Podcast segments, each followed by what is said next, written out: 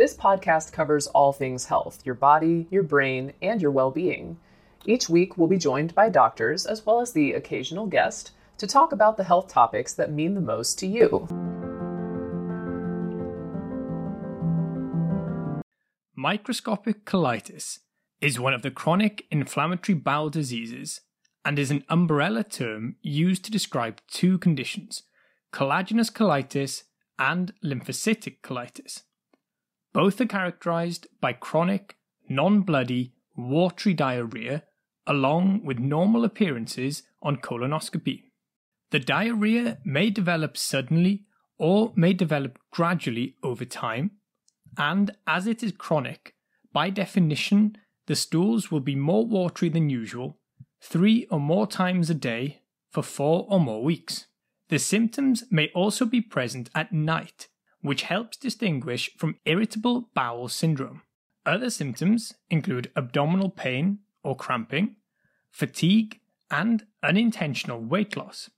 Overall, around 10% of cases of chronic non bloody diarrhea are ultimately diagnosed as microscopic colitis.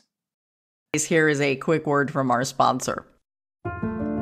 We take this few seconds off to inform you, our valued loyal listener, about the best health and fitness podcast shows from the Nezpod studios. Join us as we give you the best of the best health and wellness updates you can rely on for the treatment of chronic health problems. Classic functional medicine back to basics health tips and special updates from the best doctors in the United States of America. Check out this health and wellness podcast shows. Explore Health Talk Weekly, Healthy Lifestyle Matters, Excellent Health Digest, Healthy and Free Daily, and last but not least, Weekly Health and Fitness Corner. Also, check out Nasty Boy CC, the truest story never told fiction podcast, for that real life on the go experience with the 27 year old Golden Boy who made our guest invite number one list. He tells us about his story as it happens in real time and in real life.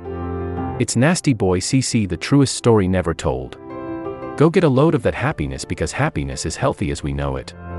Join us every week as we continue to provide you the best of health and fitness wellness updates from around the globe. Enjoy the show.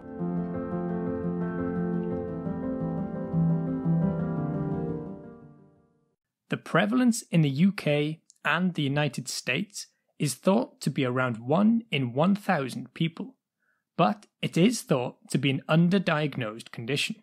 Most patients with microscopic colitis are over 50 years of age, with the majority being diagnosed between the ages of 50 and 60.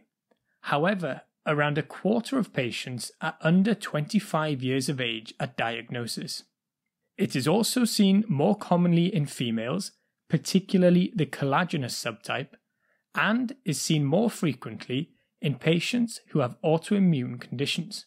Smoking is also considered an independent risk factor, and some medications, such as nonsteroidal anti inflammatories, proton pump inhibitors, selective serotonin reuptake inhibitors, and statins, can all trigger microscopic colitis. The hallmark of microscopic colitis is that the gross appearance of the colon and the rectum on colonoscopy is normal, and it is on histology that the changes are noted. Specifically, for lymphocytic microscopic colitis, there are more than 20 intraepithelial lymphocytes per 100 epithelial cells. For collagenous colitis, a subepithelial fibrous band more than 10 micrometers in size is seen. An incomplete form of microscopic colitis is also included if the findings are not conclusive. First line medication for microscopic colitis is budesonide, which is a type of steroid and has been shown to improve symptoms in 8 out of 10 people with a limited side effect profile.